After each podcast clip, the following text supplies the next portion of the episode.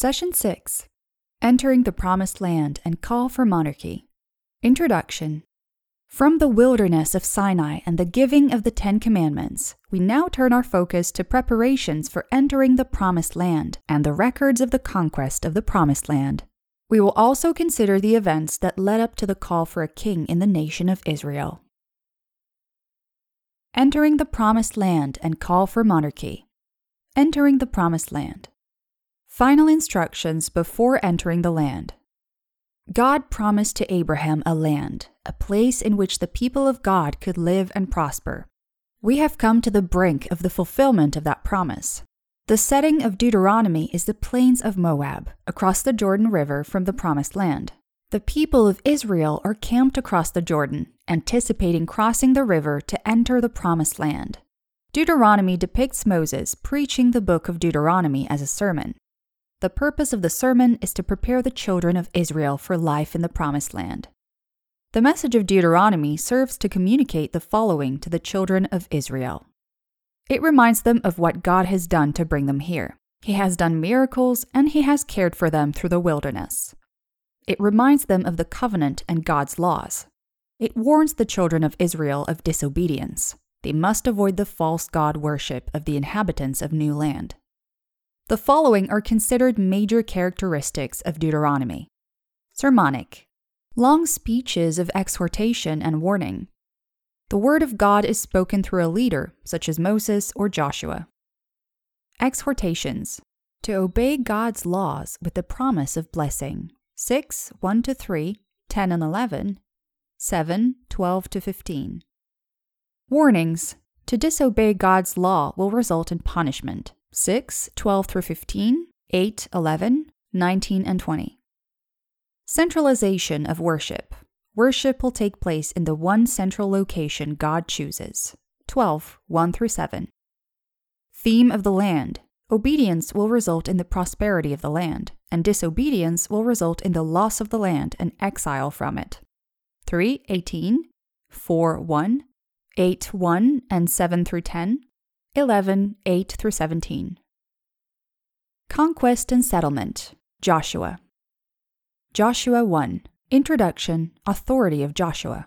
Joshua's opening speech promises victory in the taking of the land if the people obey the law of God. Note the two characteristics of Deuteronomy evident in the speech. Word from the Lord is communicated through the leader. Obedience will result in victory, blessing, and prosperity. Joshua 2 through 12 Conquest of the Promised Land. These chapters describe swift and decisive victories in the taking of the Promised Land. The taking of the Promised Land is described in accordance with three swift military campaigns as follows Jericho, Ai, Central Hill Country, 7 through 9. Southern Hill Country, as far as Lachish and Hebron, 10. Northern Hill Country, Valley of Jezreel, Hazor, 11. Joshua 13 to 21, Division of the land among the tribes. The promised land is divided up among the 12 tribes of Israel. Joshua 22 through 24, Joshua's farewell and covenant renewal. These chapters include Joshua's farewell speech and covenant renewal. Joshua leads the people in a renewal of their commitment to the covenant relationship with God. Joshua's final message urges the people to choose obedience and blessing and is similar to Moses' final message before his death. Joshua 24, 15 through 27, Deuteronomy 30, 15 through 20. Conquest in the Book of Judges. The description of the conquest of the Promised Land is quite different in Judges than in Joshua. Joshua gave a picture of a swift military campaign carried out by a united Israel under the leadership of Joshua. Judges gives a different picture of a struggling and lengthy campaign over many years, in which independent tribes and regional leaders acted in times of crisis to take portions of the land. Judges highlights an important pattern of sin and grace repeated throughout the book.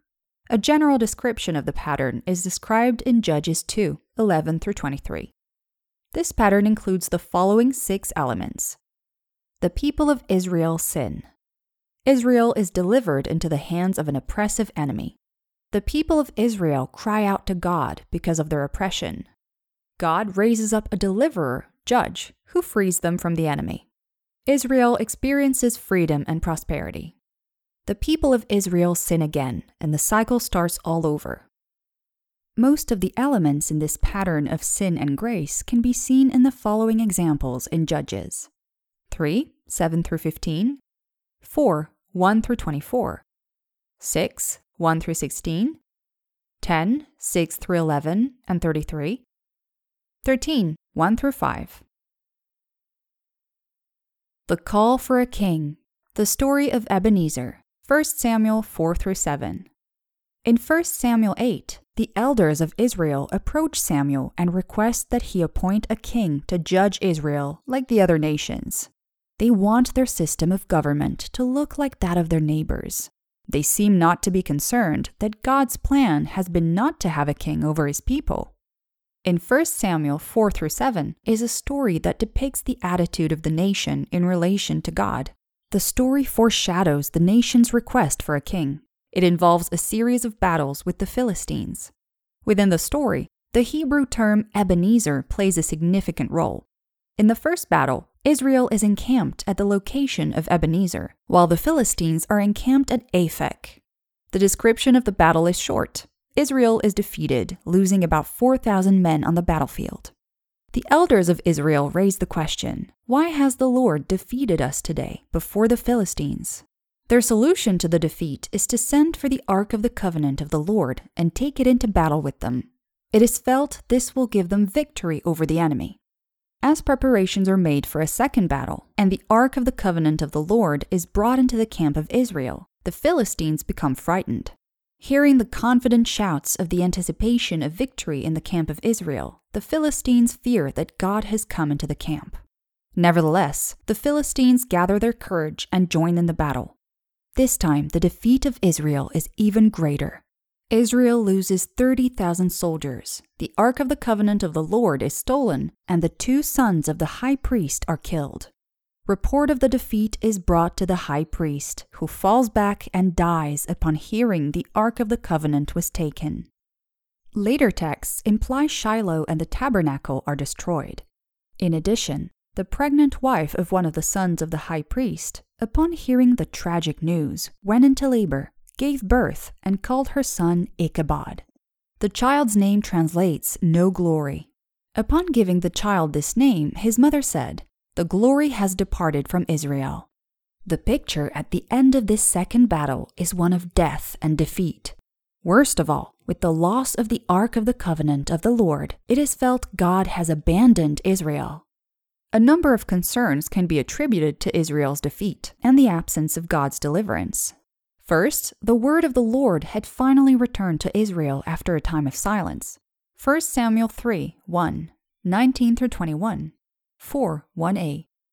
Despite this, when the Philistines threaten war, no one appears to consult the word of the Lord.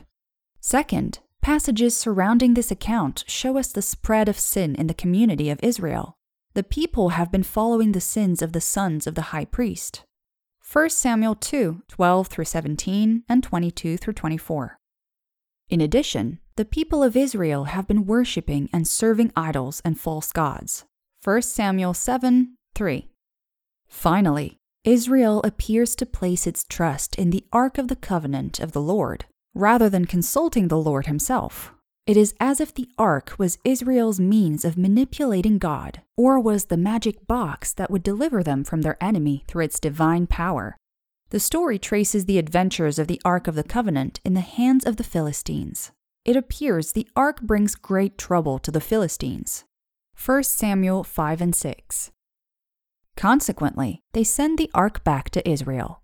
Israel receives the ark and hides it away in the town of Kiriath Jearim for 20 years. Meanwhile, Samuel leads the people in a time of renewal. At this point in the story, Israel is still under the oppression of the Philistines, and Shiloh is apparently still in ruins. Samuel gathers the people at Mizpah and leads them in renewal. He calls the people to remove all of their foreign idols, turn away from false gods, and return to the Lord alone. The people of Israel fast, confess, and pray humbly before the Lord. As Israel is gathered for this time of renewal, the Philistine army reassembles. Israel becomes fearful, and Samuel offers a sacrifice and cries out to the Lord. In response, the Lord God thunders against the Philistines, and the enemy is defeated before Israel. It should be noted that there is no mention of the Ark of the Covenant of the Lord being involved in this final battle. It appears what has prompted the Lord to act on Israel's behalf are the acts of renewal and humility on the part of Israel. After the victory over the Philistines, Samuel sets up a stone monument and calls it Ebenezer. As he does so, Samuel states, Thus far the Lord has helped us. Ebenezer literally translates stone of help. Thus, the Philistines are subdued and the cities of Israel are restored. Some significant messages and lessons can be drawn from this account. Israel learns that its trust is not to be placed in false gods or idols, nor is it to be placed in the sacred objects of God, such as the Ark of the Covenant. An actual relationship of submission to God should come before sacred objects. Sacred objects like the Ark of the Covenant do not serve as means of controlling God. That is, simply taking the ark into battle does not obligate God to fight for Israel. God is in control, not those who wield the sacred objects of the Lord. The lessons appear to be short lived, or at least unsatisfactory for the people of Israel. Following this account, the elders of Israel ask for a king like the other nations have. Despite the fact God had just demonstrated that a humble and direct relationship with God provides greater leadership and strength than any human king, Israel requests a king. Israel's rejection of God as king is stated explicitly in 1 Samuel 8 7. This marks a significant turning point in the history of Israel as the Lord consents to appointing a king for Israel. Nevertheless, God's continuing concern for the people of Israel becomes evident in the way in which God reveals his idea of a great monarch, as opposed to one like the nations. Application 1. Look at the learner objectives for this session. Can you distinguish the unique features of Joshua and Judges? Identify the lessons learned in the Ebenezer account early in 1 Samuel in regard to Israel's relationship with God. 2. Read 1 Samuel 4. Consider the lesson the people of Israel learned in relation to placing their trust in the ark rather than in God. What conclusions would you draw regarding how to approach God and the sacred objects of God, such as the Ark of the Covenant? 3. Read 1 Samuel 5 through 6. Summarize the story recorded in these two chapters. Discuss the lessons the Philistines appear to have learned through the experience described in this account. Compare the experience of the Philistines to the lessons the men of Beth Shemesh appear to have learned in the story. 4.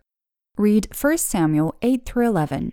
Summarize the process by which Israel's first king is established.